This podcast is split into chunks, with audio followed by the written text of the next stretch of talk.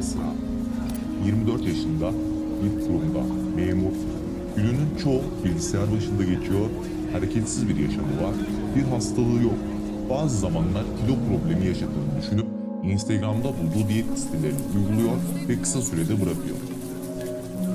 Arda, 32 yaşında, doktor, ortalama hareketli bir yaşamı var, bir hastalığı yok. Bazı zamanlar kilo problemi yaşadığını düşünüp koşulara ve intermittent fasting tarzı diyete başlıyor. Buse, 25 yaşında, evden çalışıyor, günün çoğunda bilgisayar başında, haftada 3 gün spor salonuna gidiyor ve glutensiz bir diyet. Ve Burak, 19 yaşında, öğrenci, düzenli spor yapıyor, bazı zamanlar karbonhidrat oranı düşük, yağ oranı yüksek, ketojenik bir diyet izliyor. Şu anda görmüş olduğunuz kişiler tamamen bir hayal ürünüdür. Zaten amacımız onları incelemek, onları karşılaştırmak ya da onların hayatı üzerine odaklanmak değil. Hatırlıyorsanız sezgisel beslenme videosunda sezgisel beslenme modelini bulan kişilerin diyetlerin işe yaramadığını öne sürdüğünü söylemiştim. Evet, tam olarak bunu inceleyeceğiz. Diyetler işe yarar mı? Fit Mekan'a hoş geldiniz. Ben Mustafa. Fit Mekan'ın yeni serisi olan Belgesel Tadında başlıyor.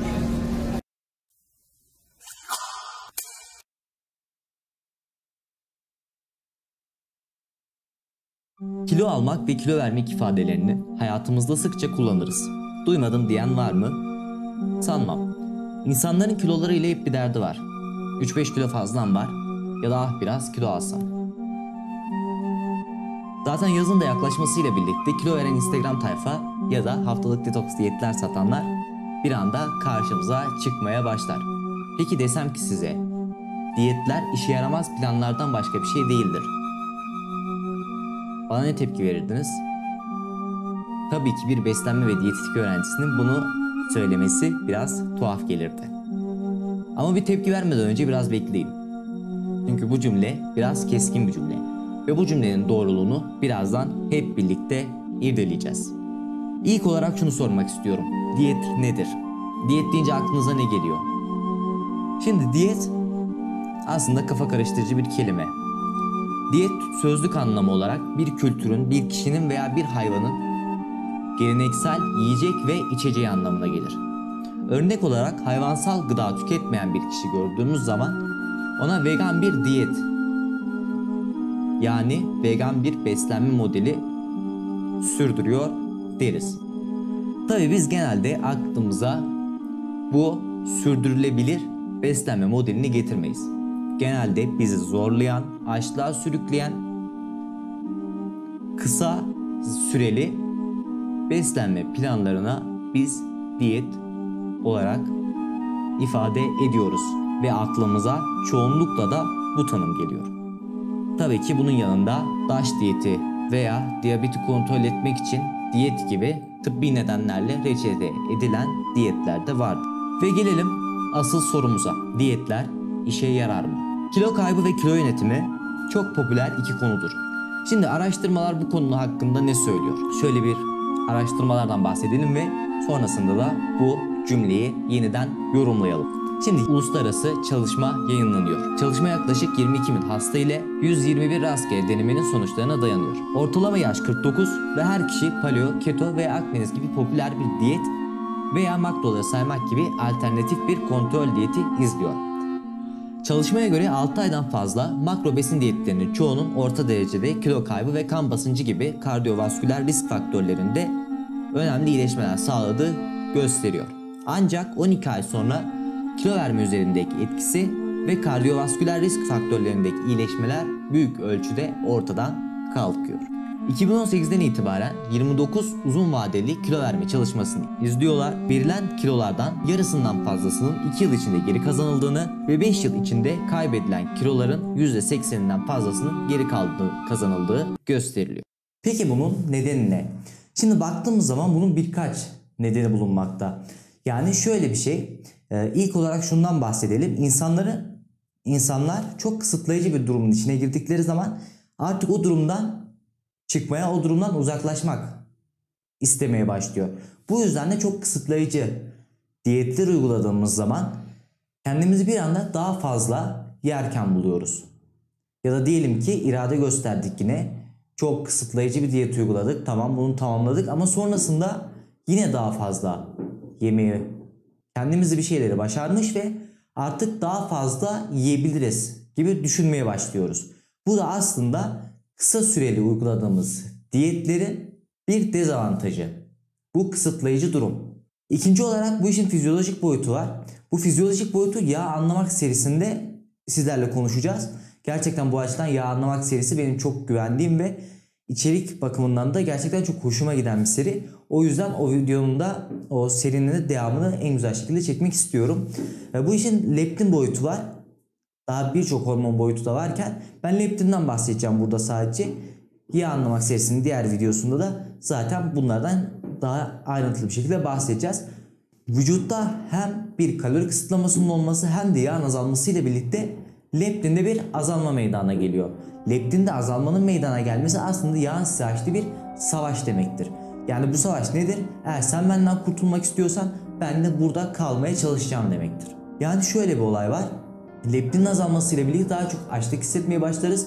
Daha çok açlık hissetmek de bizi daha çok zorlar.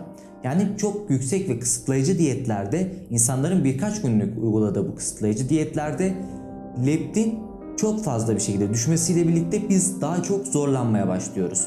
Ve bir müddet sonra da hani vardır ya, metabolizma yavaşlar ve bir yer yağ artık yakılmamaya başlar diye. Aslında olay bir müddet sonra buna çevriliyor. Yani şöyle bir şey var. Vücut artık diyor ki ben bir kıtlık durumu içerisindeyim. Bunu çok kalori oranı düşük ve sizi çok acıktıracak diyetler için söylüyorum. Ben diyor artık bir kıtlık durumu içindeyim ve elimdekileri tutmak zorundayım. Metabolizmayı yavaşlatıyor, vücudun hızını yavaşlatıyor ve yağ daha çok vücutta tutmaya başlıyor. Ve geçelim bir diğer nedene. Bir diğer neden de şundan ki insanların istekleriyle uyguladıkları diyetler, yanlış diyet modelleri birbirini desteklemiyor ve karşılamıyor. Burada aslında şöyle bir şey var. Mesela diyelim ki biz normal gündelik bir yaşantıda sağlıklı bir şekilde yaşamaya çalışıyoruz. Bunun daha uzun süreli olması lazım. Birkaç günlük, sadece birkaç günlük uygulanabilir. Yani internetten sağdan soldan gördüğümüz diyetlerle bunları çok uzun vadede götürmemiz mümkün değil. O yüzden de eğer uzun vadede sağlıklı kalmak ilk hedefimiz olmalı. Eğer uzun vadede sağlıklı kalmayı başaramıyorsak da kesinlikle bir profesyonelden yardım almalıyız. Diyetisyenler neden var? Bunun için var. Tabii ki bunun yanında da eğer bir sporcuysanız, bir müsabakaya hazırlanacaksınız ya da farklı bir kısa sürede hazırlanmanız gereken, daha güzel görünmeniz gereken bir yer varsa da bu süreçte de kısa süreli diyetler işinize yarayabilir. Tabi bu da sizin iradenize kalmış bir şey. Tabi yine de sonrasında da sağlıklı yaşamak hedefiniz olsun her zaman. İşte aslında hani dedim ya, diyetler işe yaramaz planlardan ibarettir diye. Bu çok keskin bir cümleydi. O videonun başında da bundan bahsettim. Dikkat çekmek için kullanılan bir cümleydi. Yani diyetler işe yaramaz şeyler değillerdir. Diyetler amaca uygun bir şekilde ilerlendiği zaman ve bunu sadece kısıtlayıcı bir kaç günlük bir programdan, bir yazıdan ibaret olarak görmez de bir hayat tarzı değişikliği olarak görürsek, bu da bizim hayatımızı daha güzel bir yere gelmesini, sağlığımızın daha güzel bir yere gelmesine sebep olur. Bu da çok güzel bir şeydir. Yine bahsettiğim gibi tıbbi diyetler de var. Diyetleri de kesinlikle bir profesyonelden yardım alarak, bir diyetisyenden yardım alarak oluşturmak ve sağlıklı bir şekilde hayatımıza devam etmemiz gerekir. Çünkü eğer bir diyabet probleminiz varsa ve insülin alıyorsanız karbonhidrat sayımı gibi durumlar da işin içine girdiği için bu daha çok profesyonel. Bu profesyonel bir duruma girer. Ve o yüzden de bir profesyonelden destek almak gerekir. Evet, bu videoda neden diyetler aslında başarısız oluyorun cevabını verdik. Bu bir yeni seri, Belgesel Tadında adında bir seri. Aslında bu video normalde daha farklı bir videoydu kafamda. Ama hem stok video ve fotoğraf bulmadaki problemimden dolayı biraz daha kendim de işin içine girmek istedim. Normalde ben olmayacaktım. Sadece ses ve görüntü olacaktı. Biraz daha olayları belgesel kıvamına getirmek istiyordum. Arkada bir metin ve biraz daha hikayeleştirilmiş bir şekilde. Ama bu video bir başlangıç videosu olduğu için aslında biraz daha bir şeyleri kafamda daha çok oturtmama ve bu video serisinin geleceğini daha nasıl şekillendirebilirim bunun hakkında daha fazla bana fikir verdi. Normalde ilk video olarak bu videoyla başlamayacaktım. Yani konu bu olmayacaktı ama açıkçası kafamdaki konu fikrini bu ilk video acemiliğiyle şey yapmak istemedim. Bu serinin ilk videosu acemiliğiyle söndürmek istemedim o videonun güzelliğini. Ama şu anda kafamda bir şeyler daha güzel oturduğu için bu seri çok daha güzel bir şekilde gelecek İnşallah. O yüzden beklemede kalın. Kanala abone değilseniz kanala abone olmayı unutmayın. Videoyu beğenmeyi unutmayın. Söyleyecek bir şeyim kaldı mı? Söyleyecek bir şeyim kalmadı. Kendinize iyi bakın.